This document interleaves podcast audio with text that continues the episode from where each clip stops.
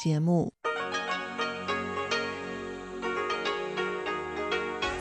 ที่นี่สถานีวิทยุ Radio Taiwan International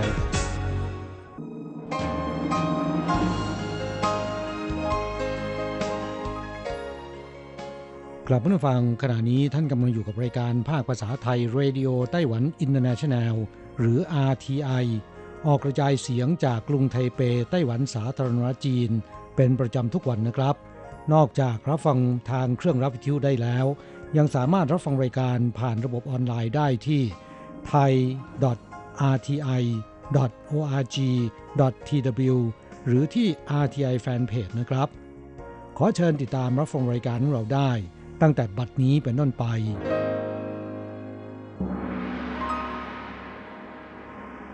สวัสดีครับผู้ฟังที่รักและคิดถึงทุกท่าน กระผมอโศกศรีจันทร์พร้อมกับคุณอัญชันกลับมาพบกับผู้ฟังอีกเช่นเคยนะครับ ในช่วงของสโมสรผู้ฟัง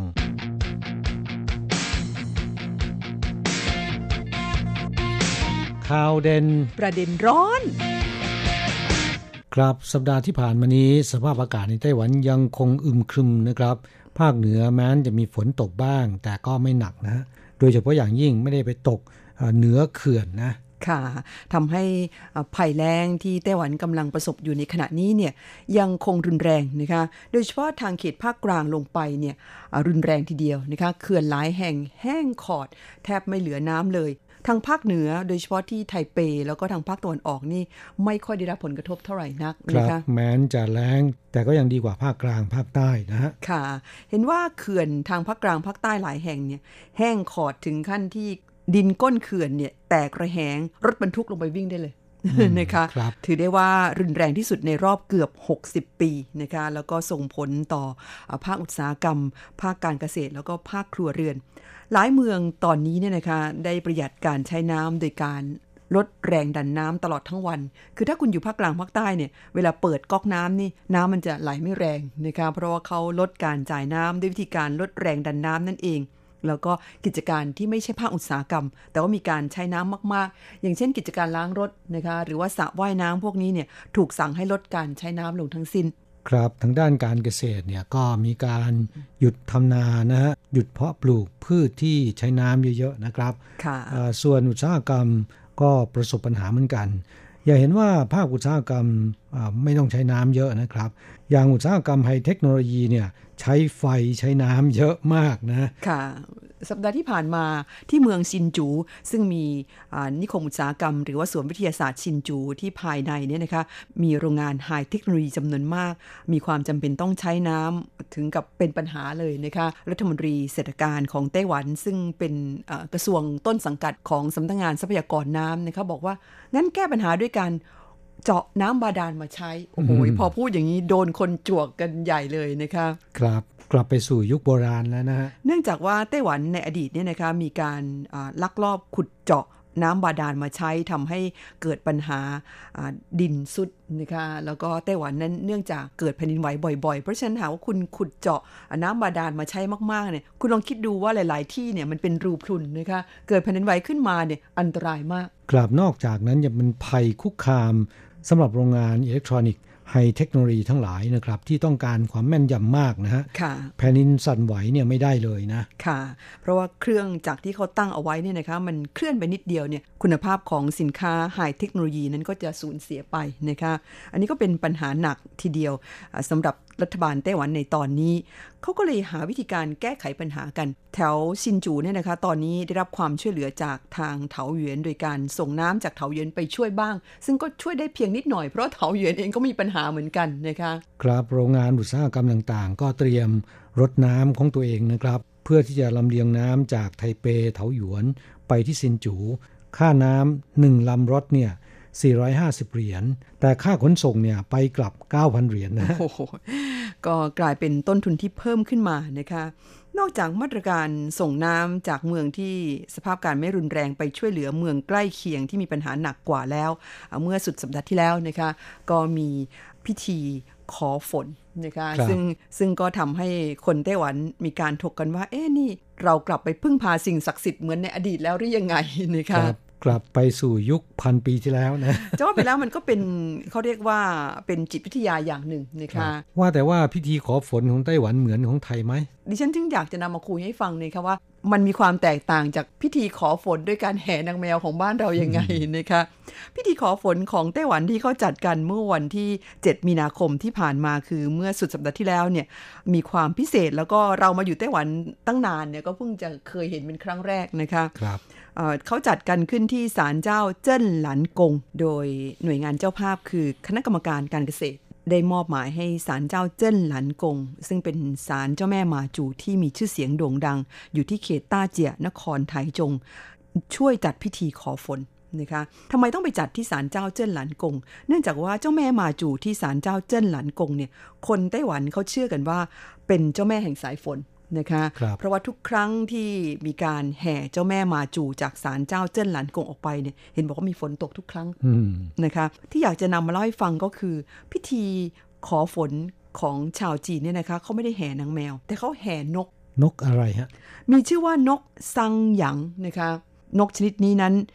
เป็นนกในเทพนิยายจีน เป็นสัตว์สิริมงคลนะคะ โดยนกชนิดนี้โดยนกชนิดนี้ได้ชื่อว่าเป็น วิหกแห่งสายฝน บันทึกทางประวัติศาสตร์ในยุครัชวงศ์ฮั่นนะคะซึ่งเขามีการบันทึกลงบนกระดาษ เพราะว่ารัชวงศ์ฮั่นเนี่ยได้เริ่มมีการผลิตกระดาษใช้แล้วนะคะครับนี่ก็ร่วม 2,000 ปีแล้วนะ 2,000 กว่าปีแล้วค่ะ ก็คือเป็นช่วง 202 ปีก่อนคริสตกาลถึงคริสตศักราช 220อะมีการบันทึกไว้ว่าในยามประสบภัยแล้งเนี่ยเขาจะมีการทำพิธีขอฝน โดยการบูชานกสังหยัง หรือวิหกแห่งสายฝน พร้อมระบุลักษณะของนกชนิดนี้ว่า นกสังหยังคือวิหกแห่งสายฝน ยามที่ฝนใกล้จะตก นกสังหยังจะเริงระบำด้วยขาข้างเดียวของมัน จากบันทึกดังกล่าว ชาวจีนจึงเชื่อกันว่า เจ้านกสังหยังชนิดนี้เนี่ยมันเป็นนกที่มีขาข้างเดียว แต่มีหลักฐานบางชิ้นระบุว่า ความจริงนกสังหยังมีสองขา แต่มันชอบงอขาข้างหนึ่งขึ้นมาเสมอ ยืนขาข้างเดียวค่ะ เพราะฉะนั้นจึงดูเหมือนว่ามันมีขาข้างเดียว เล่าขานกันว่าฝูงนกซางหยังมันจะปรากฏตัวขึ้นก่อนที่ฝนหาใหญ่จะตกลงมาเสมอ และปัจจุบันนกนี้ยังมีอยู่ใช่ไหมฮะคือ มันเป็นนกในเทพนิยายไงคะเขาเชื่อกันว่าอ่ามีนกชนิดนี้ปรากฏขึ้นตั้งแต่สมัยชุนชิว ก็คือเมื่อประมาณ 770 ปีก่อนคริสตกาลโอ้โหนานนมมากเกือบ 3,000 ปีที่แล้วนะคะครับเขาบอกว่าในยุคชุนชิวเนี่ยก็มีพิธีขอฝนจากนกสังหยางแล้วนะคะโดยเขาจะทำพิธีฟ้อนวิหกสังหยางกลางท้องนานะคะโดยระหว่างรำฟ้อนเนี่ยผู้ที่แสดงเป็นนกสังหยางเนี่ยอ่า ซึ่งจะมีประมาณ 12-18 คนเป็นชายหญิงอย่างละครึ่งนะคะขณะที่รำฟ้อนไปเนี่ยปากก็จะพร่ำรำพันคำว่า ตาเลยาช่าหยูล่าแปลว่า ฟ้าร้องสิ ฝนตกสินะคะเต้นกันแบบนี้ในพิธีบูชานกสังหยางและการฟ้อนรำแบบนี้เนี่ยก็สืบทอดกันมาจนถึงยุคปัจจุบันนะคะ เห็นว่าที่เมืองจีนเนี่ยก็มีการเต้นฟ้อนรำชนิดนี้กันด้วยเหมือนกัน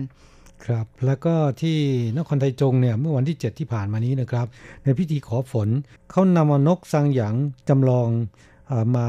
มาทำพิธีใช่ไหมเขาบูชานกสังหยางตามประเพณีนะคะ แต่ว่าใช้วิธีวาดรูปนกสังหยางลงบนธงนะคะ แล้วก็ให้คนที่ทำพิธีเนี่ยถือธงเต้นไปเต้นมาแล้วก็เอาไปปักไว้นะคะครับเป็นพิธีบูชานกสังหยางและประธานกรรมการศาลเจ้าเจิ้นหลันกงก็ออกมาเปิดเผยว่า ตามบันทึกทางประวัติศาสตร์ของศาลเจ้าระบุว่าศาลเจ้าเจิ้นหลันกงเนี่ยได้เป็นตัวแทนรัฐบาลในการจัดพิธีขอฝนนะคะเมื่อยามที่เผชิญภัยแล้งมา 3 ครั้งแล้ว โดยครั้งนี้เป็นครั้งทีสี่4 ครั้งแรกในจัดขึ้นในสมัยรัชวงศ์ชิง ครั้งที่ 2 ในยุคที่ญี่ปุ่น ยึดครองไต้หวัน แล้วก็ครั้งล่าสุดเมื่อ 58 ปีที่แล้ว และครั้งนี้เป็นครั้งทีสี่ ครับนี่ก็ห่างกันมา 50 กว่าปีแล้วนะฮะ4ค่ะ แสดงว่าปีนี้ภัยแล้งรุนแรงมากนะครับ ไม่งั้นก็คงจะไม่มีการจัดพิธีขอฝนแบบนี้นะ ค่ะ ก็หวังว่าพิธีขอฝนจะนำฝนมาตกในไต้หวันเยอะๆหน่อย แต่ปรากฏว่าผ่านไปหนึ่งสัปดาห์นี่ยังไม่มีฝนหาใหญ่มาเลยนะยัคะไม่มีวิแววจะมาใช่ไหมฮะค่ะอ่าคงจะสู้พิธีขอฝนแห่นางแมวของไทยไม่ค่อยได้ อีกเรื่องหนึ่งที่เป็นที่น่าสนใจนะครับ เป็นประเด็นร้อนที่ถกเถียงกันในสังคมไต้หวันอย่างมาก ตั้งแต่ต้นเดือนมีนาคมเป็นต้นมาแล้วนะครับ ก็เป็นเรื่องที่ชาวไต้หวันแห่ลงชื่อสนับสนุนลงประชามติ ให้ย้ายที่สร้างสถานีรับและก็เก็บแก๊สสำหรับโรงไฟฟ้าต้าฐานเถาหยวนนะครับ เพื่ออนุรักษ์ระบบนิเวศชายทะเลซึ่งก็เป็นแหล่งที่อยู่อาศัยของสาหร่ายปะการังหรือสาหร่ายหินปูน ซึ่งมีอายุ นานถึง 7,600 ปีแล้วนะเก่าแก่มากเลยนะคะครับก็เป็นประเด็นร้อนในสังคมไต้หวันในช่วงสัปดาห์ที่ผ่านมานี้นะครับ เรื่องนี้ก็เป็นการประท้วงรัฐบาลที่จะสร้างสถานีรับ แล้วก็เก็บก๊าซแห่งที่ 3 ของการปิโตรเลียมไต้หวันนะครับ เพื่อใช้เป็นพลังงานป้อนโรงไฟฟ้าพลังก๊าซที่อยู่ระหว่างก่อสร้าง เพราะบริเวณที่ก่อสร้างซึ่งเป็นชายทะเลเขตกวนอินนครเถาหยวน เป็นแหล่งที่อยู่ของสาหร่ายปะการัง ที่ค่อนข้างจะหายาก มีอายุมากกว่า 7,600 ปีแล้ว ไม่เพียงแต่มีที่เดียวในไต้หวันเท่านั้นนะครับ แม้แต่ทั่วโลกก็ค่อนข้างหายากนะฮะเรื่องนี้ทำไมกลายเป็นประเด็นร้อน ทั้งที่มีการล่ารายชื่อ 350,000 ชื่อ เพื่อลงประชามติมาตั้งแต่ปลายปีที่แล้วนะครับ แต่จนถึงสิ้นเดือนกุมภาพันธ์ที่ผ่านมานี้ มีผู้ไปลงชื่อสนับสนุนไม่ถึงแสนคนนะ ดูท่าจะไม่ถึงเกณฑ์การจะส่งเรื่องไปลงประชามตินะครับ โดยวันที่หมดเขตการล่ารายชื่อเป็นวันที่ 10 มีนาคมนะครับ ผู้ที่ให้การสนับสนุนส่วนใหญ่ก็เป็นนักศึกษาในมหาวิทยาลัย และก็กลุ่มอนุรักษ์สิ่งแวดล้อม คนส่วนใหญ่ไม่ค่อยทราบเรื่องนี้บรรดาแกนนำรณรงค์เรื่องนี้นะครับ จึงได้ขอร้องให้นักการเมืองพรรคฝ่ายค้าน และก็สื่อมวลชน ช่วยประชาสัมพันธ์ เผยแพร่นะครับ ก็ปรากฏว่าได้ผลนะ เพียงไม่กี่วันกลายเป็นประเด็นร้อน คนที่ลงชื่อสนับสนุนเนี่ยพุ่งขึ้น ขณะที่รัฐบาลเมื่อเห็นว่าประเด็นนี้ทำท่าจะผ่านเกณฑ์กำหนดการลงประชามติ ซึ่งคล้ายกับเป็นการลงมติไว้วางใจรัฐบาลเจ้าหน้าที่รัฐ และก็กลุ่มสนับสนุนจึงออกมาชี้แจง แต่ดูเหมือนว่าการชี้แจงของรัฐบาลเนี่ยจะเป็นการยั่วยุให้ประชาชนลงชื่อสนับสนุนมากกว่านะฮะจนถึงวันหมดเขตวันที่ 10 มีนาคมที่ผ่านมานี้นะครับ มีผู้ให้การสนับสนุนทะลุ 610,000 รายไปแล้วนะครับ กล่าวคือระยะเวลาสั้น ๆ 10 วันเท่านั้น มีคนไปลงนามสนับสนุนกว่า 5 0 0แสนคน ก็เป็นเรื่องที่ไม่ง่ายนะ เพราะว่าการลงชื่อสนับสนุนเนี่ยไม่ใช่ไปแค่เซ็นชื่อเท่านั้นนะครับยังต้องกรอกข้อมูลส่วนตัวลงในแบบฟอร์มค่อนข้างเยอะนะและต้องถ่ายบัตรประชาชนหน้าหลังแนบไปด้วย หลังจากมีการทำบัญชีรายชื่อ แล้วก็ตรวจสอบความถูกต้องเรียบร้อยแล้วนะครับ ก็เตรียมส่งให้คณะกรรมการการเลือกตั้งในวันที่ 18 มีนาคมนี้ เพื่อการตรวจสอบ และหากว่าไม่มีปัญหาและผ่านเกณฑ์แล้วนะครับ ก็จะประกาศเป็นประเด็นลงประชามติ ซึ่งจะจัดขึ้นในวันที่ 28 สิงหาคมปีนี้นะครับ พร้อมกับประเด็นอื่นอีก 3 ประเด็นด้วยกันนะค่ะอีกประการหนึ่งที่ประชาชนแห่สนับสนุนให้ย้ายที่ก่อสร้างสถานีเก็บก๊าซที่ใช้ป้อนโรงไฟฟ้า มาจากการที่พรรค DPP สมัยที่ยังเป็นพรรคฝ่ายค้านนะครับ ร่วมกับกลุ่มอนุรักษ์ต่อต้านการสร้างสถานีเก็บก๊าซแห่งที่สามดังกล่าว โดยนางสาวชัยอิงหวดเนี่ยขณะนั้นเป็นหัวหน้าพรรคดีพีนะครับ ยังเคยไปเยือนบริเวณดังกล่าว แล้วก็เขียนเป็นลายลักษณ์อักษรว่า สาหร่ายปะการังจงคงคู่อยู่ที่นี่ตลอดไป แต่หลังจากที่ได้เป็นรัฐบาลบริหารประเทศแล้วนะครับ กลับมาผลักดันให้สร้างต่อไป ยิ่งนางหวังเหมยควารัฐมนตรีกระทรวงเศรษฐการออกมาพูดว่า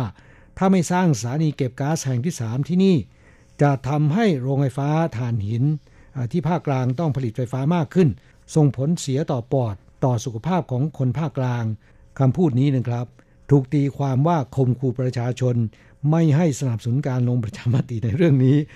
ก็เป็นการสูงไฟให้ประเด็นนี้ร้อนแรงมากขึ้นนะครับ จากเดิมเรื่องเกี่ยวกับ ปะการังชนิดนี้เนี่ยดิฉันก็ไม่เคยสนใจมาก่อนนะคะแต่ว่าเรื่องนี้เนี่ยกลายมาเป็นประเด็นที่ได้รับความสนใจอย่างมากในสังคมไต้หวันในช่วงสัปดาห์สองสัปดาห์ที่ผ่านมาครับพูดถึงเรื่องสาหร่ายปะการังเนี่ยนะครับเพื่อนผู้ฟังอาจจะยังไม่ทราบเล่าให้ฟังนิดหนึ่งนะครับ มันเกิดจากการทับถมและก่อตัวของสาหร่ายแดงนะฮะจนกลายเป็นแนวปะการังแล้วก็หินปูน แต่ว่ามีชีวิตนะ แล้วก็เติบโตงอกเงยอย่างเชื่องช้า ที่เห็นอยู่ที่บริเวณชายทะเลเขตกวนอินนครเถาหยวน มีอายุ 7,600 ปีมาแล้วนะครับ เขาบอกว่าทุกๆร้อยปีเนี่ยมันงอกเงยขึ้นเพียงแค่เส้นเดียวเท่านั้นนะไม่เพียงแต่มีที่เดียวในไต้หวันเท่านั้น แม้แต่ทั่วโลกก็ยังเป็นสาหร่ายปะการังที่ค่อนข้างจะหายากนะครับค่ะทีนี้กลับมาพูดถึงเรื่องการลงประชามติสักหน่อย เพื่อนผู้ฟังอาจจะยังไม่ทราบนะครับ เดิมทีเนี่ยพรรค DPP ผลักดันให้ลงประชามติพร้อมกับการเลือกตั้ง แต่การเลือกตั้งระดับท้องถิ่นครั้งล่าสุดเมื่อปี 2018 นะครับพรรค DPP ซึ่งเป็นพรรครัฐบาลแพ้ยับ ส่วนหนึ่งมาจากการนำการลงประชามติไปผูกกับการเลือกตั้ง เพราะฉะนั้นรัฐบาลจึงแยกให้ลงประชามติ เพราะว่าเป็นผลเสียนะโดยกำหนดให้วันที่ 28 สิงหาคม เป็นวันลงประชามติอย่างเดียวนะครับ ไม่มีการเลือกตั้งนะ ซึ่งปกติแล้วการจะผ่านการลงประชามติเป็นเรื่องไม่ง่าย แต่วันที่ 28 สิงหาคมปีนี้ มีประเด็นที่จะลงประชามติถึง 4 ประเด็นอนอกจากเรื่องอนุรักษ์สาหร่ายปะการังแล้วนะครับ ยังมีประเด็นต่อต้านการนำเข้าเนื้อหมู จากสหรัฐอเมริกาที่มีสารเร่งเนื้อแดง ประเด็นให้การลงประชามติกลับมาผูกกับการเลือกตั้งอีกครั้งหนึ่ง แล้วก็ประเด็นรื้อฟื้นโรงไฟฟ้านิวเคลียร์แห่งที่ 4 พื่อแก้วิกฤตขาดแคลนไฟฟ้าและปัญหา PM 2.5 นะฮะ ค่ะ ปกติแล้วการลงประชามตินั้นหากไม่ได้ผูกการเลือกตั้ง คือจัดลงประชามติโดดๆเนี่ยนะคะ คนไปใช้สิทธิ์ไม่ค่อยมาก แต่เที่ยวนี้เนื่องจากว่าจัดคราวเดียวกันถึง 4 ประเด็นเนี่ยแล้วก็เป็นประเด็นที่ตอนนี้เนี่ยกำลังร้อนแรงนะคะ คิดว่าครั้งนี้ซึ่งจะจัดขึ้นในวันที่ 28 สิงหาคมนั้น น่าจะมีคนไปใช้สิทธิ์กันเยอะ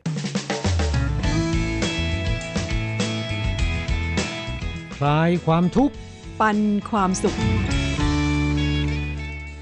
ครับช่วงนี้มาตอบจดหมายของผู้ฟังที่เขียนเข้าสู่รายการนะครับฉบับแรกวันนี้มาจากคุณครูโกเมน พัทรสิทธิกุลชัยนะคะ ก็เป็นเจ้าประจำของเราจากที่อำเภอภูเพียงจังหวัดน่านค่ะจดหมายอีเมลของคุณครูโกเมน ฉบับนี้มาเมื่อวันที่ 31 มกราคมนะคะบอกว่า สวัสดีครับอาจารย์โศกและอาจารย์อัญชัน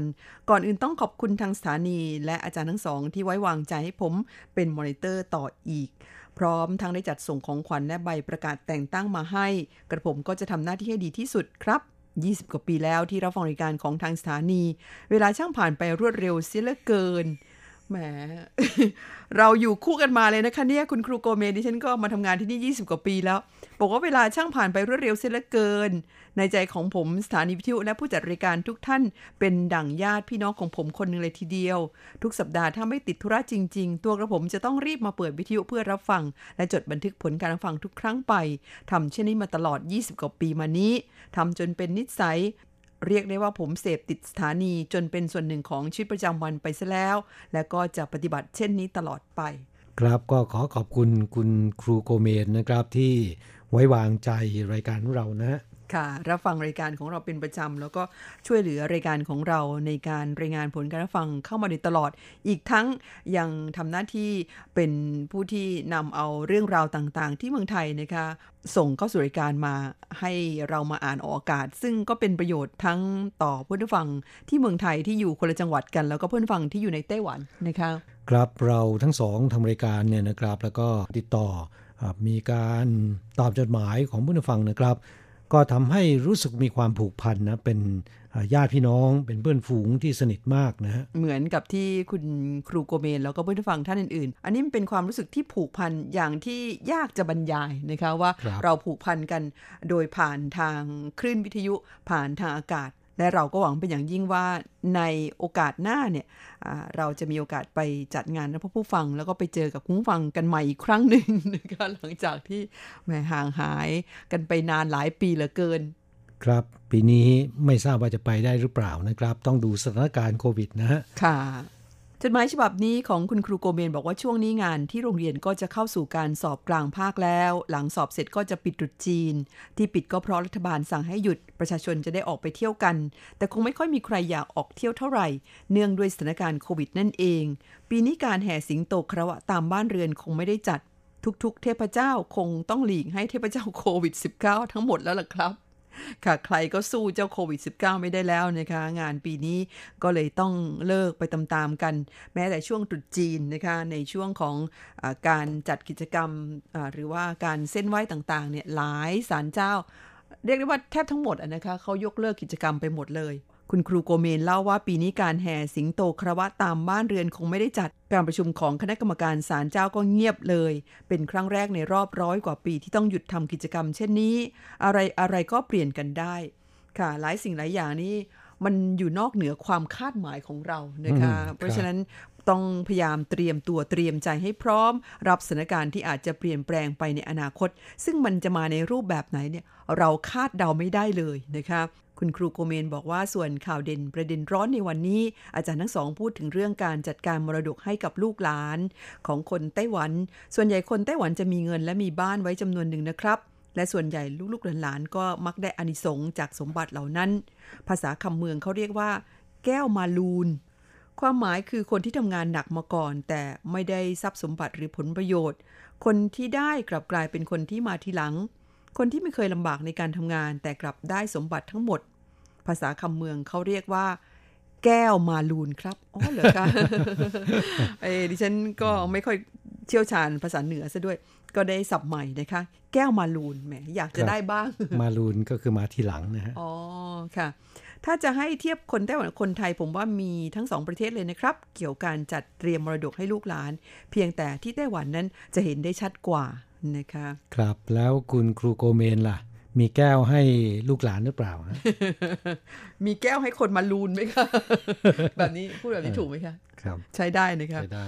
อ่าช่วงท้ายสุดเนี่ยคุณครูโกเมนบอกว่าผลการรับฟังที่คลื่น 9745 เวลา 7 โมงถึง 8 โมงเช้าเนี่ยนะคะเอเชียสัมพันธ์สัญญาณในวันนี้รับได้ระดับ3ถึง4สภาพอากาศมีฝนและเมฆ มีคลื่นแทรกเสียงซ่าบ้างเล็กน้อย ส่วนในช่วงท้ายสัญญาณชัดเจนครับ ขอบคุณคุณครูโกเมนอีกครั้งค่ะกราบจดหมายของผู้ฟังท่านต่อไป อาจารย์เกษมทั้งทองนะครับจากที่เอ่อบ้านโนนม่วงตำบลศิลาอำเภอเมืองจังหวัดขอนแก่น อาจารย์เกษมเขียนจดหมายเข้าสู่รายการฉบับนี้เป็นอีเมลนะครับ เดี๋ยวนี้อาจารย์เกษมเขียนจดหมายอีเมลเนี่ยคล่องมากเลยนะค่ะ เริ่มต้นจดหมายฉบับนี้นะครับ บอกว่าสวัสดีปีฉลูครับ หวังว่าจะเป็นปีวัวทอง หลังจากปีหนูไฟผ่านพ้นไปเดือดร้อนไปทั่วโลกนะครับค่ะครับปีหนูที่ผ่านพ้นไปนั้น ก็เกิดโรคระบาดที่สร้างหายนะใหญ่ไปทุกภาคส่วน ตั้งแต่สุขภาพ เศรษฐกิจธุรกิจเสียหายไปทั่วโลก ผู้คนไม่กล้าจะเดินทางไปมาหาสู่กันนะนอกจากสร้างความหายนะทางด้านเศรษฐกิจแล้วนะครับ วิถีชีวิตของผู้คนก็แปรเปลี่ยนไปมากเลยทีเดียวนะฮะค่ะอันดิฉันว่ามันติดขัดไปสมดอะนะคะอันเนื่องมาจากสถานการณ์โควิด คนที่ได้รับผลกระทบนั้นมีมากเหลือเกิน แต่ยังไงก็ขอให้ช่วยกันประคองตัวให้ผ่านพ้นไปนะคะครับปีวัวทองน่าจะดีขึ้นกว่าปีหนูไฟนะ ค่ะ ก็มาช่วยกันภาวนานะคะให้สถานการณ์ทุกอย่างเนี่ยได้รับการปรับปรุงให้ดีขึ้นค่ะ ครับจดหมายของอาจารย์เกษม ฉบับนี้นะครับ บอกว่าเริ่มปีฉลูเล่นเอา RTI ภาคภาษาไทยปั่นป่วนพอสมควรบอกตอนเวลา 20 นาฬิกาของวันที่ 12 กุมภาพันธ์ที่ผ่านมานี้ เอารายการวันที่ 5 กุมภาพันธ์มาออกอากาศ เวลา 21 นาฬิกาก็ยังคงเป็นของวันที่ 5 กุมภาพันธ์อยู่อีกนะครับ ทั้งรายการข่าวประจำวัน แล้วก็วิทยาลัยภาษาจีนทางอากาศ รุ่งขึ้นวันที่ 13 กุมภาพันธ์ ก็ยังเป็นวันที่ 5 กุมภาพันธ์เหมือนเดิมนะฮะอาจารย์เกษมบอกว่าก็เลยอดรนทนไม่ไหวทวงถามคุณแสงชัยว่า ได้ไปรายงานข่าวประจำวันไหม ได้รับคำตอบว่า ไปอ่านข่าวคนเดียว คุณมณพรหยุดพักเรื่องเลยไปถึงคุณอโศก ตรวจสอบให้เป็นเพราะว่าระบบรวน เอาไฟล์เก่ามาออกอากาศซ้ำทำการแก้ไขในเพจ แต่ปรากฏว่าเป็นรายการวันที่ 11 กุมภาพันธ์แทนต้องแก้ไขกันอีกนะครับ ครับก็ต้องขอขอบคุณอาจารย์เกษมเป็นอย่างมากเลยทีเดียวนะครับ ที่ฟังรายการแล้วแจ้งให้เราทราบทันทีนะฮะค่ะอ่าซึ่งก็มีการตรวจสอบพบว่าเป็นปัญหาที่ระบบนะครับ ระบบมันรวนนะฮะไม่สามารถที่จะออกอากาศได้ตามปกติในช่วงของข่าวกับรายการสอนภาษาจีน ส่วนช่วงรายการนั้นปกตินะครับ รายการของเราเมื่อบันทึกเสร็จเรียบร้อยแล้วนะครับ การจัดเรียงลำดับ แล้วก็การออกอากาศเนี่ยมันเป็นระบบอัตโนมัตินะครับ ไม่ได้จับโดยระบบแมนนวลที่ใช้คนไปจับใส่นะ ค่ะ แล้วก็ยังดีว่า รายการ 1 ชั่วโมงเนี่ยจะแบ่งเป็น 2 ช่วงนะคะสองฝ่ายคือช่วง 30 นาทีแรกกับ 30 นาทีหลัง ในครั้งนี้เนี่ยมีปัญหาเฉพาะช่วง 30 นาทีแรกคืออารายงานข่าวกับสอนภาษาจีนทางอากาศนะคะก็ต้องครับขอบคุณอาจารย์เกษมค่ะ อีกครั้งหนึ่งที่ช่วยตรวจสอบนะคะแล้วก็เราได้รีบแก้ไขได้ทันเวลา ครับและเราก็ได้แจ้งให้ฝ่ายที่เกี่ยวข้อง ให้ตรวจสอบแล้วก็แก้ไขแล้วนะครับ คิดว่าต่อไปเนี่ยน่าจะดีขึ้นนะฮะอ่า จดหมายของอาจารย์เกษมฉบับนี้บอกว่าวันที่ 14 กุมภาพันธ์ บอกว่าที่เมืองไทยเนี่ยน้ำมะพร้าวอ่อนขายดีกว่าดอกกุหลาบเสียอีกอเพราะว่าข่าวชายอายุ 64 ปี กินน้ำมะพร้าวอ่อนแล้วเนี่ยทำการบ้านได้คืนละสี่ครั้ง น่าจะบอกว่าได้คืนละสี่บทนะวันเสาร์วันอาทิตย์มีรอบกลางวันด้วย มีคนไปทำตามได้รับคำตอบว่า คืนแรกได้สี่คืนต่อมาได้สามถามว่าทำการบ้านใช่ไหม ได้รับคำตอบว่าเปล่าลุกขึ้นมาฉี่ตอนกลางคืนกินข้าวมะพร้าวเยอะ ดิฉันมีเพื่อนคนหนึ่งเป็นเจ้าของโรงงานผลิตมะพร้าวอ่อนนะคะ อยู่ที่ราชบุรี แถวดำเนินสะดวก บอกขายดีมากเออขำกันไป ไม่ทราบว่ากิจการยืดยาวไหมเนี่ย ไม่ทราบเหมือนกัน แต่ข่าวนี้ดังมากเลยนะคะ ก็ไม่ทราบว่ามีเพื่อนฟังของเราท่านใดบ้าง ที่ตามกระแสแบบนี้นะครับ ลองเล่ามาให้ฟังบ้างนะทำการบ้านในคืนละกี่ครั้งนะ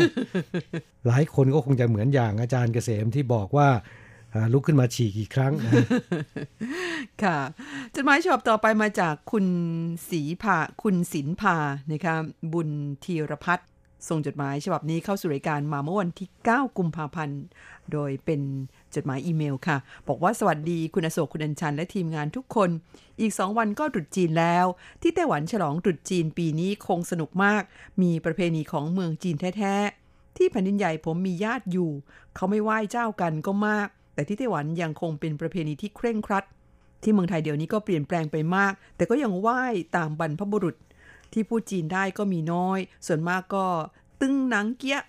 ในกรุงเทพนั้นพอจะพูดได้มากหน่อย คงจะเป็นเพราะว่ามันหลายรุ่นแล้วนะคะแต่ดิฉันว่าเดี๋ยวนี้คือหมายถึงว่าหลายปีมานี้เนี่ยคนไทยนิยมเรียนภาษาจีนกันมากขึ้นกว่าในอดีตเยอะเลยนะคะครับกระนั้นก็ตามที่คุณพูดถึงเรื่องของการเส้นไหว้หรือว่าการฉลองตรุษจีนในไต้หวันที่บอกว่าคงสนุกมากนั้น ปีนี้ไม่สนุกเลยค่ะซบเซานะ เพราะว่าสถานการณ์โควิด ไม่เอื้ออำนวยต่อการจัดกิจกรรมต่างๆ แต่อย่างไรก็ตามนะครับ การไหว้เจ้าไหว้บรรพบุรุษเนี่ยนะครับก็ยังคงมีตามปกตินะฮะ อันนี้คนไต้หวันเนี่ยค่อนข้างเคร่งครัดนะคะแล้วก็ธรรมเนียมดั้งเดิมของคนไต้หวันที่วันส่งท้ายปีเก่าต้อนรับปีใหม่นะคะหรือว่าวันไหว้เนี่ยปกติแล้วลูกหลานหรือว่าสมาชิกในครอบครัวที่ไปเรียนหนังสือไปทำงานกันนอกเมืองเนี่ยเขาจะต้องกลับบ้านกันนะคะกลับไปร่วมพิธีเส้นไหว้ แล้วก็รับประทานอาหารในคืนวันส่งท้ายปีเก่าร่วมกับสมาชิกในครอบครัว ครับปีนี้แม้นว่าจะเจอสถานการณ์โควิด -19 แล้วก็ทำให้กิจกรรมหลาย ๆ อย่างงดไปนะครับ แต่ว่าคุณสังเกตเห็นไหม การจุดประทัดนั้นคึกคักกว่าทุกปีที่ผ่านมา โอ้โหนอนไม่หลับเลย เพราะคงเป็นเพราะคนอยู่บ้านกันเยอะนะคะ ครับแล้วก็จุดประทัดขับไล่เสนียดจันไรนะค่ะ โรคภัยไข้เจ็บให้หมดไป แล้วก็ต้อนรับปีใหม่ น่าจะเป็นแบบนั้นมากกว่านะ คงเอาเอาเคล็ดกันนะคะ ครับจดหมายของเพื่อนผู้ฟังท่านต่อไป คุณจรันนัดดาจรุนโรจนะครับ จากที่ทุ่งครุกรุงเทพมหานคร คุณจรันนัดดาเขียนมาเป็นอีเมลนะครับ ลงวันที่ 12 กุมภาพันธ์บอกว่าต้องขอเอ่ยคำว่าสุขสันต์วันตรุษจีน ขอให้คุณอัญชันคุณอโศก ทีมงานอาทีไอและเพื่อนผู้ฟังอาทีไอทุกๆทท่านมีความสุขนะคะ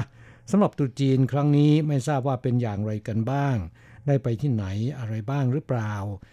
สำหรับ จรันนัดดาอยู่ที่กรุงเทพมหานคร ก็ไม่ได้ไปไหนไกลหรอก ไปที่บิ๊กซีบางประกอบเท่านั้น แล้วก็เล่นกับน้องหมาน้องแมวเท่านั้นค่ะและเล่าให้ฟังว่าปีนี้เนื่องจากยังมีโควิด -19 กันอยู่ บรรยากาศเลยไม่คึกคักเท่าปีก่อนๆก็หวังว่าปีหน้าจะคึกคักกว่านี้กราบสถานการณ์ที่ประเทศไทยก็คงพอๆกับในไต้หวันนะครับปีนี้ ไม่คึกคักเหมือนกับทุกปีที่ผ่านมาก็สืบเนื่องจากสถานการณ์โควิดนี่แหละครับ คุณจรนันตาเล่าให้ฟังต่อไปว่า เห็นข่าวที่ RTI นำมาฝากว่ามีคนที่หยอดกระปุกหมู ได้เงินเป็นจำนวนมากถึง 547,220 เหรียญไต้หวัน ก็ถือเป็นตัวอย่างที่ดีนะคะทำให้อยากจะเก็บเงินด้วยจรนันตาก็คงจะพยายามหาอะไรมาขายออนไลน์ มาเก็บเงินไป ส่วนหนึ่งที่เก็บได้กะว่าจะเอาไปเที่ยวไต้หวันเมื่อโควิด -19 หมดไปแล้วนะคะ ครับก็ยินดีนะฮะหวังว่าวันนั้น คงไม่ไกลเกินรอนะครับ และถ้าหากว่าคุณจรณดามีโอกาสมาเที่ยวไต้หวันอย่าลืม แจ้งเราล่วงหน้านะครับ เราจะรอต้อนรับค่ะ ครับ แต่คิดว่าคงจะช่วงไปปลายปีนะไม่รู้ปีนี้จะมากันได้หรือเปล่าสำหรับเวลาในวันนี้นั้นหมดลงซะแล้วค่ะเราทั้งสองต้องกล่าวคำอำลาจากเพื่อนฟังไปชั่วคราวนะครับ เราจะกลับมาพบกันใหม่ที่เก่าเวลาเดิมในสัปดาห์หน้าสำหรับวันนี้ สวัสดีครับ สวัสดีค่ะ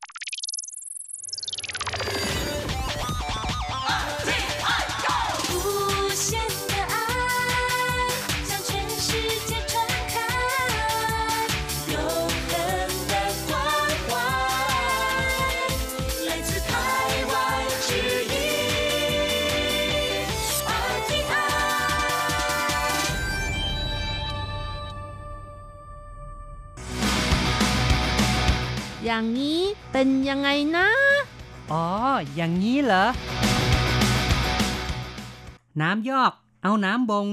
ชายแซ่เฉิน แก้โรคกลัวความสูงด้วยการขึ้นพาราไกลเดอร์ ร้องสุดทรมาน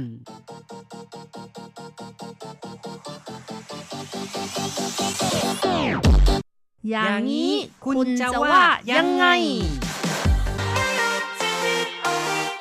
คุณผู้ฟังที่รักครับ พบกันอีกแล้วในอย่างนี้คุณจะว่ายังไงนะครับ ผมแสงชัยกิตติภูมิวงศ์ค่ะดิฉันรัชรัตน์ยนต์สุวรรณค่ะ ในครั้งนี้เราจะคุยกันเกี่ยวกับเรื่องของการเล่นพาราไกลเดอร์กันนะครับค่ะพาราไกลเดอร์ก็ถือว่าเป็นกีฬาชนิดหนึ่งนะคะ ที่ร่อนไปที่สูง คนที่กลัวความสูงก็ไม่ควรจะเล่นนะคะ ครับ แต่ก็มีคนอยากจะทดสอบเนาะอยากจะดูซิว่า กลัวมากเนี่ยแล้วขึ้นไปจะหายกลัวไหม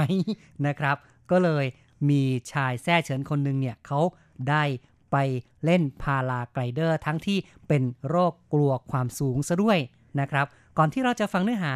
ว่าเป็นยังไงนั้นเราก็มารู้จักกับสถานที่เกิดเหตุนะครับ ว่าอย่างนี้หรือว่าเรื่องที่เราจะเล่ากันในวันนี้เนี่ยเกิดที่ไหนครับ ก็เกิดที่ที่ราบสูงลู่เย่เมืองไถตงค่ะ โดยที่ราบสูงนี้ตั้งอยู่ระหว่างเทือกเขาตอนกลางกับเทือกเขาชายฝั่งตะวันออกของเมืองไถตงค่ะ แล้วก็เป็นที่ราบสูงที่อยู่เหนือระดับน้ำทะเล 350 เมตรค่ะ ใช่ ที่นี่ก็เป็นที่เล่นพาราไกลเดอร์ แล้วก็มีการจัดงานเทศกาลบอลลูน ที่มีชื่อเสียงยิ่งใหญ่ที่สุดในไต้หวันด้วย โดยจะจัดขึ้นประมาณ มิถุนายนถึงสิงหาคมเป็นประจำทุกปีของช่วงฤดูร้อนค่ะ ช่วงที่มีการจัดเทศกาลบอลลูนนี้นะคะ ก็สามารถดึงดูดนักท่องเที่ยวเดินทางไปร่วมงานเป็นจำนวนมาก รวมทั้งที่นี่ก็ยังมีเทศกาลงานดนตรีต่างๆนะคะ ถือว่าเป็นสถานที่ที่น่าเที่ยวเป็นอย่างยิ่งเลยค่ะ ใช่สมบัติธรรมชาติที่ไถตรงเนี่ยเรียกว่าสวยมากเลย มีพื้นที่ติดอยู่กับชายทะเล แล้วก็มีภูเขา นะครับทำให้รู้สึกว่าได้ชมบรรยากาศหลาย ๆ อย่างในสถานที่แห่งนี้ค่ะ โดยเฉพาะอย่างยิ่งการเล่นพาราไกลเดอร์นะคะ ขึ้นไปที่สูงแล้วก็ดูทิวทัศน์ที่สวยงามของคุณเขาแล้วก็ทะเลด้วยค่ะ แน่นอนนะครับ เรียกว่ามองได้ไกลมองได้สวยเนาะงานเทศกาลบอลลูนนานาชาติ ถือว่าเป็นงานที่จัดเป็นประจำทุกปีตั้งแต่ปี 2554 เป็นต้นมา ซึ่งก็มีการสร้างสรรค์ กิจกรรมใหม่ๆ ต่อเนื่องมาเรื่อยๆ จนถึงปี 2560 เนี่ย ก็ได้รับการจัดอันดับจากช่องโทรทัศน์ชื่อดังของโลก นั่นก็คือ Travel Channel ซึ่งเป็นช่องที่นำเสนอเกี่ยวกับการท่องเที่ยวเนี่ย ก็จัดอันดับให้เป็นหนึ่งใน 12 แห่งของโลกที่จัดงานบอลลูนได้ตื่นตาตื่นใจที่สุด ทั้งนี้ทั้งนั้นเนี่ยนะครับ งานเทศกาลบอลลูนที่ถือว่ามีความโด่งดังก็ได้แก่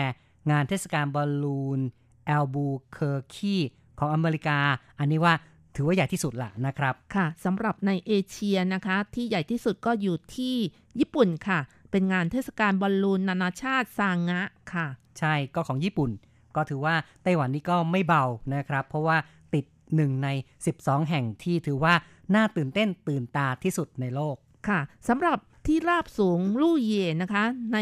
เวลาปกติก็เป็นที่เล่นพาราไกลเดอร์ด้วยค่ะ จะเปิดให้คนทั่วไปเข้าไปเล่นโดยแต่ละวันนี้ก็มีกำหนดเวลาทุกวันเลยนะคะ ตั้งแต่ 8 โมงครึ่งเช้าจนถึง 5 โมงครึ่งตอนเย็นค่ะ แล้วก็มีกิจกรรมต่างๆ อย่างเช่นการเล่นเขาเรียกว่า slider กับพื้นหญ้านะคะ ใช่ก็ไถลไปตามพื้นหญ้า พื้นหญ้า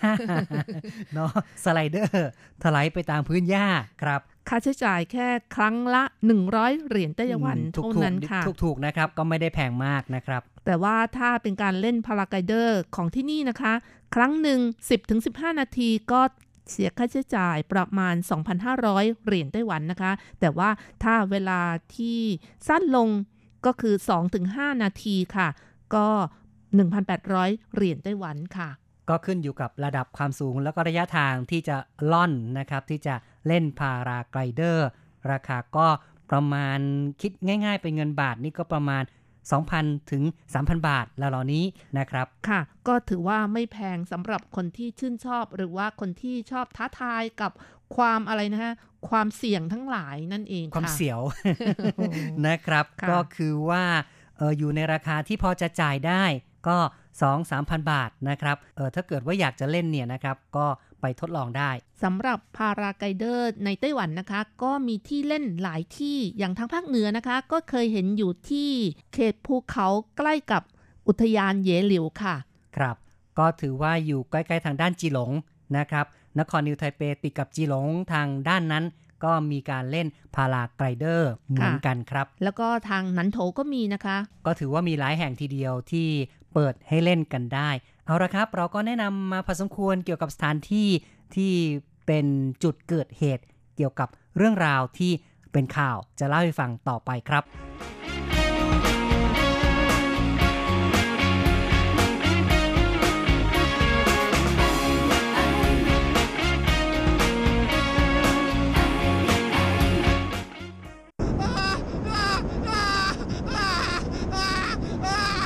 ฉันเย่เต๋อร้องด้วยความหวาดเสียวสุดทรมาน ไม่มีจิตใจชมวิวสวยงามข้างล่าง ปิดตาแน่น ร้องสุดชีวิต เขาเป็นคนกลัวความสูง ต้องการแก้ความกลัวแบบน้ำยอกกับน้ำบ่ง สุดท้ายล้มเหลว แต่ก็ถือว่าชีวิตนี้ได้ขึ้นไปอยู่บนจุดสูงสุดครั้งใหม่ พาราไกลเดอร์ เป็นกีฬาเหมาะสำหรับคนใจกล้าที่ต้องการพิชิตความสูง ก่อนที่จะขึ้นไปชมโลกกว้างที่งดงาม จะต้องไตรตรองให้ดี โค้ชถามคุณเฉินว่าจะเล่นอีกไหม เมื่อเท้าแตะพื้นแล้วเขาบอกว่าไม่เอาแล้ว ผมอ่อนแรงไปหมด ขอบคุณโค้ชผมรักโค้ชโค้ชหลิวไต้เว่ยชมเชยคุณเฉิน แม้กลัวความสูง แต่ก็เป็นคนใจกล้า จึงได้พยายามพาคุณเฉินล่อนลงอย่างช้าๆ เพื่อลดความหวาดเสียว ผู้ที่จะเล่นพาราไกเดอร์ ต้องตรวจดูสภาพร่างกาย ผู้ที่มีโรคหัวใจ โรคลมชัก ขาบาดเจ็บ หรือผ่านการผ่าตัดเล่นไม่ได้ จะต้องเตรียมตัวให้พร้อมด้วยการสวมใส่เสื้อผ้ารัดกุม ใส่รองเท้ากีฬา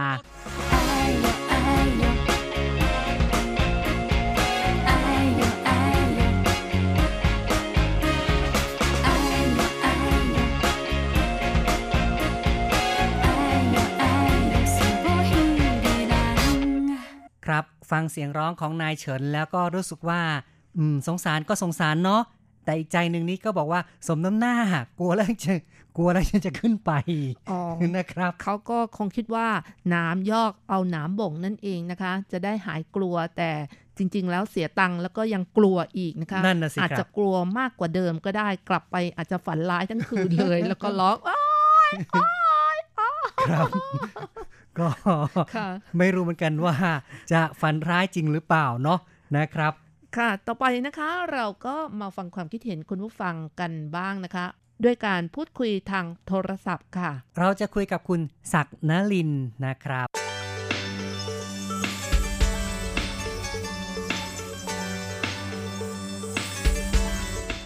ผมชื่อนายศักดิ์นรินทร์ลาคำพาครับอ๋อมาจากจังหวัดบุรีรัมย์ครับ คุณศักดิ์นรินทร์ลาคำพาครับ ตอนนี้ครับอยู่ที่ไหนในไต้หวันครับ ตอนนี้ผมอยู่เกาะชินเหมือนครับ โอ้โหดีจังเลยสภาพอากาศที่นั่น ตอนนี้เป็นไงครับ รู้สึกหนาวครับหนาวเนาะโอ้โหอยู่จินเหมือนเลยนะเนี่ยหืมคนอยากไปเที่ยวนี่เออไม่มีโอกาสได้ไป แต่ว่าคุณศักดิ์นรินทร์นี่อยู่ที่นี่ทุกวันเลยนะครับ ครับพอดีมาแต่ครบสัญญาจ้างแล้วจะกลับบ้านพรุ่งนี้ครับ ครับ ไปเที่ยวไหนบ้างครับที่จินเหมือนเนี่ย ไม่ได้ออกไปไหนเลยครับ ผมมาในนามของวิซ่าท่องเที่ยวแต่มีงานรองรับวีซ่าครับท่องครบสัญเที่ยวญาสามเดือนครับครบอ๋อสามเดือนก็คือกลับบ้านครับก็คือทำงานที่จินเหมือนเนี่ยนะครับสามเดือนก็จะกลับครับบ้านแล้ว ครับ ก็เลยไม่ได้ไปเที่ยวไหนเลย อยู่แต่ว่าในพื้นที่ที่กำหนดเท่านั้น ใช่ครับ ครับอยู่ที่จินเหมือนนะอ๋อทำอะไรบ้างคไปรับตลาดแล้วก็กลับสะพานข้ามเกาะครับ มันจะมีเกาะเกาะเล็กเกาะใหญ่ครับก่อสร้างสะพานใช่ครับ โอ้เป็นงานก่อสร้าง ครับน่าเที่ยวมากเลย ถ้าใครมาเที่ยวก็ไม่ผิดหวัง นั่นน่ะสิ ถึงแม้ว่าไม่ได้ไปหลาย ๆ ที่ แต่เชื่อว่าอยู่ที่นั่นเนี่ยก็ได้ชมธรรมชาติ รอบ ๆ ก็สวยเนาะนะครับเอ่อแล้วก็ก็ห่างจากประเทศจีนแผ่นดินใหญ่ครับประมาณ 6 กิโลเมตรครับเออมองไปก็เห็นเลย ใช่มองไปตรงข้ามก็เห็นเลยครับใช่ครับ อืมปีนี้นี่ฝนไม่ตกที่จินเหมือนนี่ตกบ้างไหมครับ ประมาณ3เดือนนี่แหละมันนี่ประมาณประมาณเดือนมกราเนาะอืมตกตกไม่สองสามวันนะก็ปิดจะมีหนาวครับ ไม่ตกหเหนาวมืออย่างนกันเดียวเลเลยยใช่ก็จินเหมือนนี่ก็ขาดแคลนน้ำเหมือนกัน แต่ดีว่ามีการต่อท่อประปามาจากจีนครับนะครับ ก็เลยมีน้ำประปาใช้แหละ ใช่ไหมครับ ใช่ครับครับ มาอยู่ไต้หวัน3เดือนนี่มีความรู้สึกอย่างไรบ้างครับ เนี่ยกับไต้หวันก็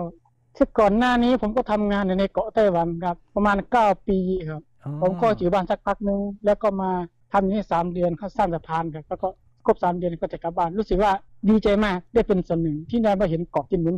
เมื่อก่อนผมไม่เคยรู้เลยว่าเกาะจินหมุนอยู่ที่ไหนของไต้หวันครับ อืมครับคราวนี้ก็ได้ผมมานึกว่าจะมีแต่สัมผัเกาะสไต้หวัน อืมครับ แล้วแต่ก่อนที่บอกว่าอยู่9ปีนี่อยู่ที่ไหนครับ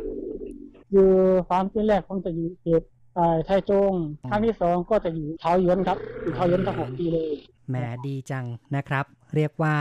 ได้สัมผัสไต้หวันทั้งทางภาคเหนือภาคกลาง แล้วก็ได้ไปจินเหมือนด้วยนะครับ ก็ก็สวยมากเมืองไอ้ที่เขาว่าขึ้นชื่อว่าเหล้าเกาเหลือละมันจะเป็นอันนั้นอะ เป็นขวดเหล้าใหญ่ๆมาเที่ยวแล้วสวยมาก ครับ ก็เล่าเกาเหลียงครับใช่ไหมครับน่าจะเป็นพระขึ้นชื่อของของเกาะนี้แหละถูกต้องนะครับ ก็สุราเกาเหลียงถือว่าเป็นของดีของเด่นเมืองจีนเหมือนแหละ ครับ แต่ว่าเราก็ไม่ต้องไปลองลิ้มหรอกเนาะไม่ผมไม่ดื่มครับดีนะครับ ดีครับก็จะได้ไม่ทำลายสุขภาพตัวเองครับ ก็อยากจะคุยอีกเรื่องหนึ่งเกี่ยวกับเรื่องของการเล่นร่มล่อน หรือว่าพลาไกเดอร์ เป็นกีฬาที่ล่อนมาจากที่สูงเนี่ย หลายคนก็กลัวกันนะครับ และก็มีบางคนเนี่ย แม้ว่ากลัวแต่เขาพยายามขึ้นไปเพื่อหวังว่าจะแก้ความกลัว แต่เขาก็ล้มเหลวนะครับ คุณศักดิ์นรินทร์มองว่ากีฬาร่มร่อนหรือว่า paraglider เนี่ย เป็นอย่างไรบ้าง และคนที่กลัวเนี่ยควรจะขึ้นไปไหมครับก็ว่าไม่นะครับ ถ้าความคิดเห็นของผมนะแต่อย่าขึ้นไปอย่าพยายามขึ้นไปในจุดที่ว่ามาถึงชีวิตเลยนะฮะตอนนั้นนะอืมคุณต้องพยายามปีนอย่างว่าเป็นตึกเลยขึ้นไปถ้าคุณกลัวคุณ เพราะว่ากีฬาเนี้ยมันเสี่ยงครับผมว่าถ้ามันพลาดคือจบอะครับ คุณต้องลองขึ้นที่สูงๆไปก่อนนะเช่นเป็นตึกเป็นทาวน์เฮาส์เป็นคอนโดแล้วก็ก็มองลงมาก่อนมันคือการป้องกันอีกแบบหนึงถ้าคุณ คุณต้องรู้ว่าคุณจะไปจุดสูงสุดได้ถึงจุดไหนอ๋อต้องรู้ตัวเองนะครับครับ ต้องรู้ตัวเองก่อนไม่ใช่ว่าเพราะกีฬาคนเนี้ยมันขึ้นสูงได้อย่างเดียวเลยครับ ใช่คือต้องล่อนครับครับถ้าคุณพลาดกลัวแต่ช็อกเลยครับอืม อาจจะช็อกใช่ถูกต้องนะ ก็ต้องรู้จักประเมินความครับพร้อมของตัวเอง แล้วก็ความกล้าหรือว่าในเรื่องของสภาพร่างกายด้วยนะครับใช่ครับครับ เพราะมันมีหลายวิธีที่จะที่ที่ว่าเราต้อง ต้องรู้ประเมินตัวเองอะมันมีหลายวิธีด้วยที่เราจะพิสูจน์ตัวเองว่าเรากลัวความสูงมากน้อยแค่ไหนใช่อยากพิสูจน์ลองตอนนั้นเลยก่อนเลยใช่ครับ คุณศักดิ์นรินทร์นี่กลัวความสูงไหมครับ เนี่ยเมื่อก่อนผมกลัวครับ แต่ผมยี่ผมทำงานอยู่กับความสูงตลอด ทุกวันนี้ไม่ไม่ค่อยกลัวแล้วนั่นน่ะสิครับเพราะทำงานทำงานในเมืองไทยก็ทำงานลงต่ำครับ มันก็สูงอยู่แล้วครับใช่ก่อนมาทำงานเขาก็ถามว่าสัมภาษณ์ว่า คุณกลัวความสูงไหมถ้าคุณกลัวสูงคุณก็ไม่ต้องไปนะอืมแต่เราต้องต้องแน่ใจว่าเราไม่กลัวครับครับกลัวก็บอกไม่กลัวไปเลยครับ ไม่ใช่ว่าทำทุกอย่างเพื่อเงินนั่งเงินบางครั้งช่วยอะไรไม่ได้ใช่ครับใช่ครับแมนเรียกว่าอยู่กับสะพานนี่ถ้าเกิดว่าใจไม่กล้าพอนี่ขึ้นไปก็ขาใช่สั่นครับผมใช่ครับเพราะมันสูงมากด้วยครับ แล้วสะพานที่ประมาณสร้างเนี่ยสร้างเสร็จหรือยังครับ คาดว่าไม่เสร็จงานหรอกครับอ๋อเพราะว่ามันมันเพิ่งขึ้นเสากลางได้ มันเสร็จเดี๋ยวประมาณสามเสาสามต้นครับอืมแล้ว มันก็ต้องทำถนนหน่อยเป็นคานอีกเดี๋ยวจะจะส่งรูปให้อาจารย์ดูอะครับ ดีก็ก็ส่งภาพมาได้เนาะมาแชร์กันได้ครับสูงภาพนะครับใช่ครับ ก็คุณศักดิ์นรินทร์ครบ3เดือนก็จะกลับไปแล้ว แล้วมีโอกาสได้มาใหม่ไหมเนี่ย ก็คือถึงมาเที่ยวก็คือมาเที่ยวถ้าถ้าก็คุณเก็บเงินได้ก็ก็ไม่ต่างจากประเทศอื่น ใช่ครับ ก็ขอบคุณครับนะครับผมที่คุยกับเรานะครับครับขอบคุณมากครับ กลับไปคเมืรัอบงไทยก็ขอให้โชคดีเนาะนะครับครับเช่นกันครับครับครับสวัสดีครับครับสวัสดีครับ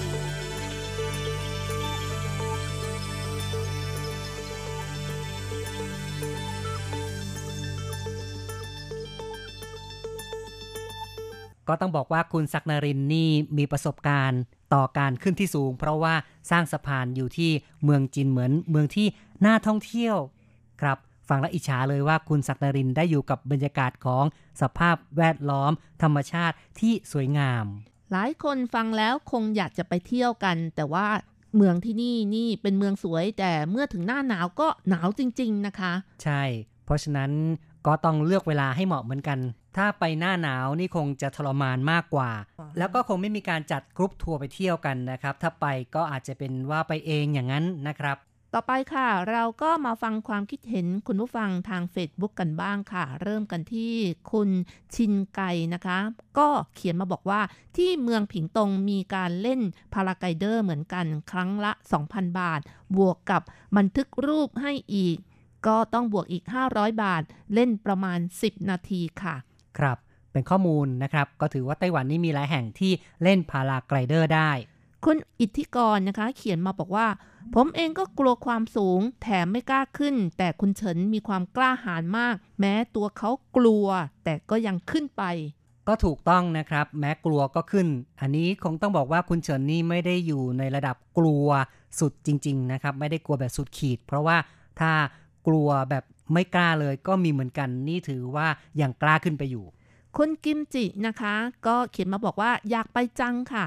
คุณเจริญวัดนะคะ เขียนมาบอกว่าเขาเล่นที่เขตไหนครับครับแล้วก็บอกไปแล้วเนาะที่ไทตรงเนี่ยคือเป็นแหล่งใหญ่ที่สุด แล้วก็จะมีกระจายไปที่อื่นๆ อย่างทางภาคเหนือก็จะมีนครนิวไทเปทางด้านเออจีหลงแถวนั้นนะครับ หรือเพื่อนผู้ฟังของเราก็มีการให้ข้อมูลว่าที่หนานโถก็มีเหมือนกันครับค่ะ คุณลั่นทมบอกว่าน่าสงสารนะคะ เพราะว่าได้ยินเสียงร้อง โอ้ยโอ้ยโอ้ยโอ้ยนั่นะนคะน่ะสิครับก็แหม่โอดครวญขนาดนั้น แล้วก็ยังจะขึ้นไปเลยนะครับ เนี่ย ค่ะ คุณศรีไพรบอกว่า แล้วขึ้นไปทำไมท่าน จะขึ้นไปทำไม ขึ้นไปนะครับหาหาเขาหรือว่าหาอะไรเนี่ยเออก็อย่างว่านะเขานึกว่าจะแก้ได้ สุดท้ายก็คือว่าลงมาแล้ว ก็บอกว่าต่อไปก็ไม่กล้าอีกแล้วนะครับ คุณลิชชี่บอกว่าหัวใจวายไหมอืมยังลงมา ลงมาเห็นยังหัวเราะอยู่นี่จริงๆนะคงนะครัขาบสั่นน่าดูเลย ตอนอยู่ข้างบนนี้ปิดตาเห็นเลยว่าทั้งปิดตาทั้งหลับตาร้องอย่างเดียวเลยนะครับ คุณคูณบอกว่าดูข่าวพอดีค่ะ ช่างกล้า รู้ว่ากลัวและยังขึ้นไปอีก อืมครับ ก็ไม่เป็นไรเนาะเป็นการทดสอบแหละ คุณนิพาดาบอกว่า รู้ว่าตัวเองกลัวยังกล้าขึ้นช่วยไม่ได้อืมนี่ก็เป็นการสมน้ำหน้า สมน้ำหน้าแหละนะครับ คุณอาริยาบอกว่า รู้ว่ากลัวแล้วขึ้นไปทำไมทำไมทำไมต้องขึ้นไปอืมก็มีหลายคนเนาะที่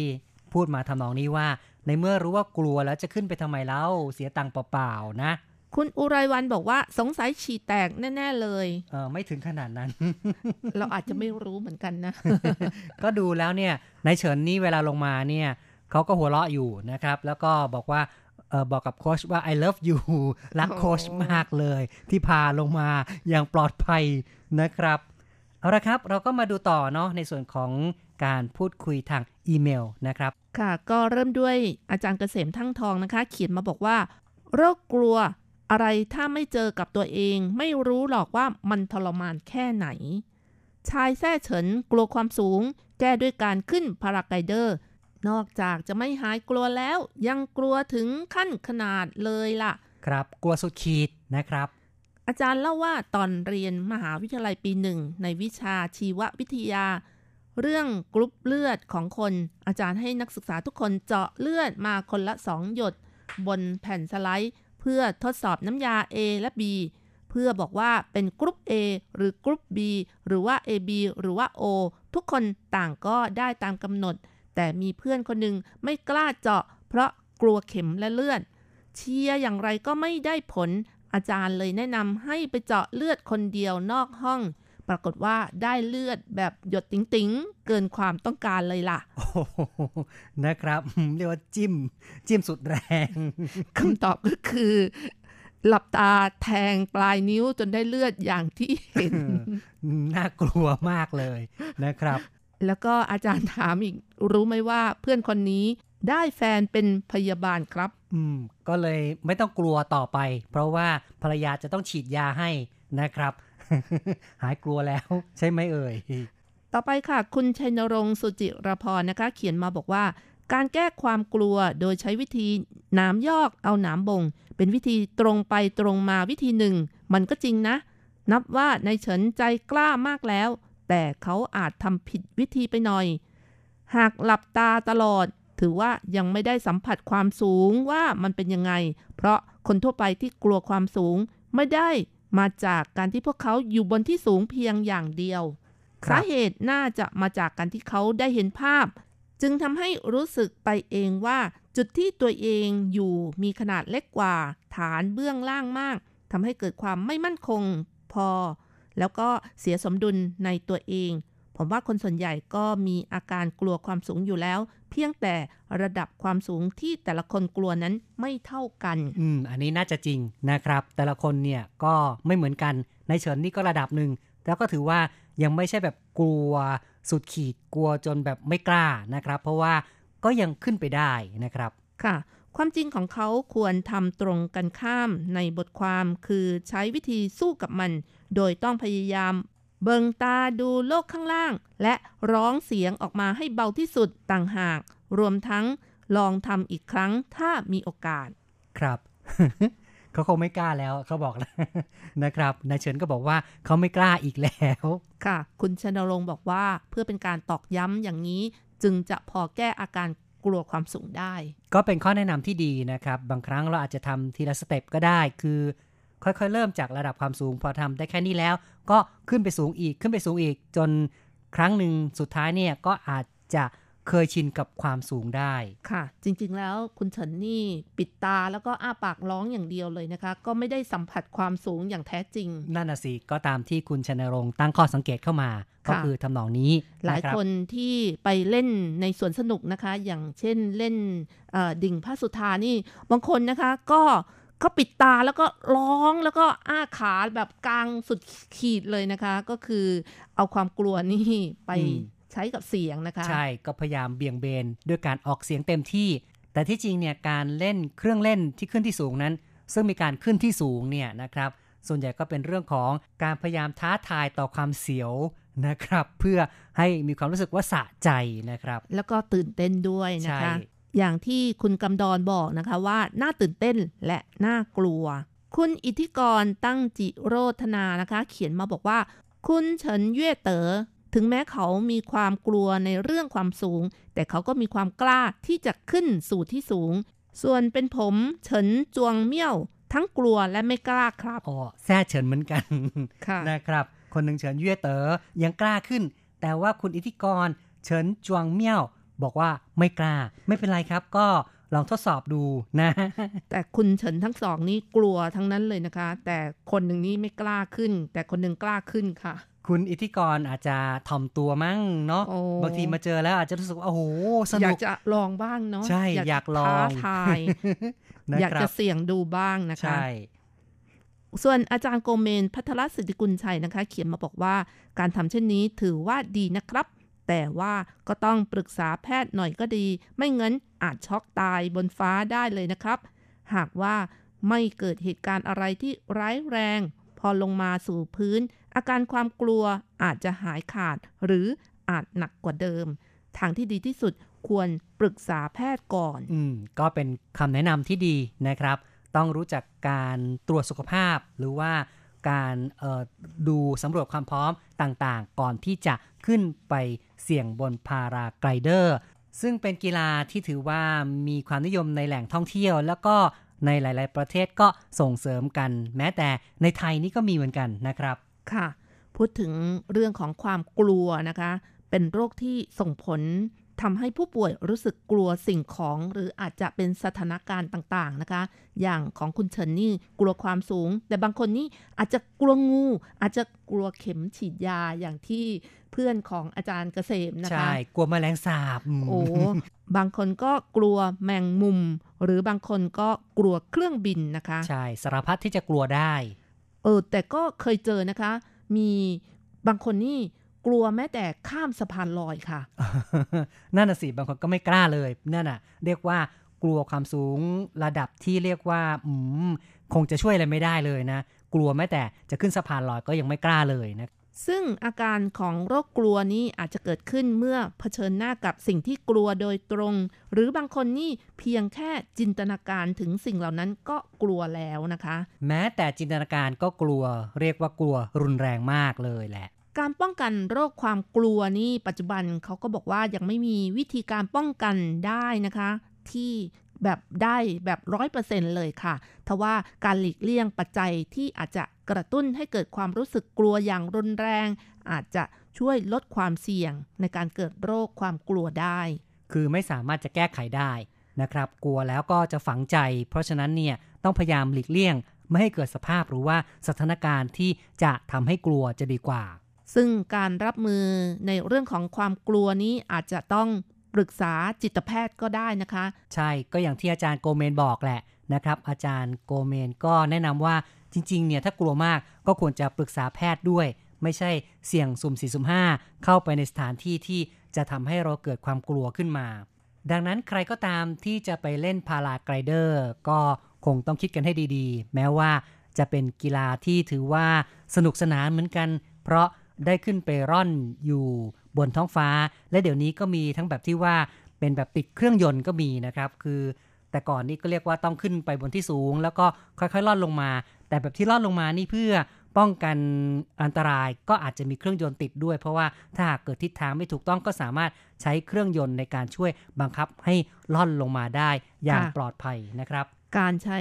มอเตอร์ในการบังคับเขาก็จะเรียกกันว่าพารามอเตอร์นะคะ ใช่ก็นับว่าเป็นสิ่งที่สามารถจะเล่นได้แม้จะเป็นพื้นที่ราบเนี่ยก็ใช้มอเตอร์ในการดัน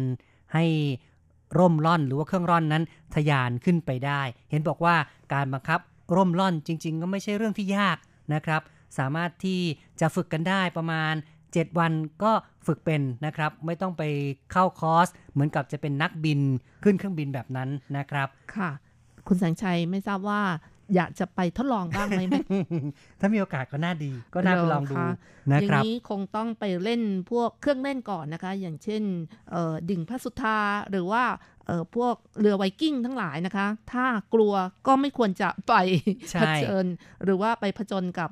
พาราไกเดอร์นะคะ ควรจะทดสอบนะครับ อย่างในไต้หวันนี่ก็จะมีสถานที่หลายแห่งที่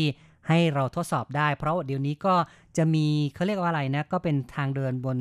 บนที่สูงที่ว่าเป็นทางกระจกอะนะครับค่ะก็สามารถจะไปทดลองกันได้ว่า ถ้าเราขึ้นไปแล้วกลัวไหม ถ้ากลัวก็ไม่ควรจะไปเสี่ยงกับพาราไกลเดอร์กัน เอาละครับ วันนี้เราก็พูดคุยกันมาพอสมควรในรายการ อย่างนี้คุณจะว่ายังไงนะครับ มาถึงช่วงท้ายแล้ว เราก็มาฟังเพลงปิดท้ายกันสักเพลงหนึ่งครับ ค่ะ มาเพลินเพลงเพราะๆที่ชื่อว่า ว่าชื่ออีจือเสียวเสียวเหนียว ฉันคือนกน้อยตัวหนึ่ง ขับร้องโดย เดล่า หรือว่าติงตังนะครับ เพลงนี้ก็บรรยายว่านกน้อยตัวนี้อยากจะบินสูงๆนะครับ ก็หวังว่าคุณผู้ฟังคงมีโอกาสได้ขึ้นไปบนจุดสูงสุดของชีวิตกันทุกคนด้วย คือหมายถึงว่าประสบความสำเร็จชีวิตอย่างสูงสุดกันทุกคน เอาละครับ การพูดคุยในอย่างนี้คุณจะว่ายังไงต้องอำลาไปก่อนนะครับ ผมแสงชัยกิติภูมิวงดิฉันรัชรัตน์ยนสุวรรณก็ขอให้คุณผู้ฟังทุกท่านมีความสุขมาก ๆ นะคะ สวัสดีค่ะ สวัสดีครับ想要飞却怎么样也飞不高也许有一天我栖上了枝头却成为猎人的目标我飞上了青天才发现自己从此无依无靠每次到了夜深人静的时候，我总是睡不着。我怀疑是不是只有我的明天没有变得更好？未来会怎样？究竟有谁会知道？幸福是否只是一种传说？我永远都找不到。我是一只小小小小鸟，想要飞呀飞，却飞也飞不高。我寻寻觅觅，寻寻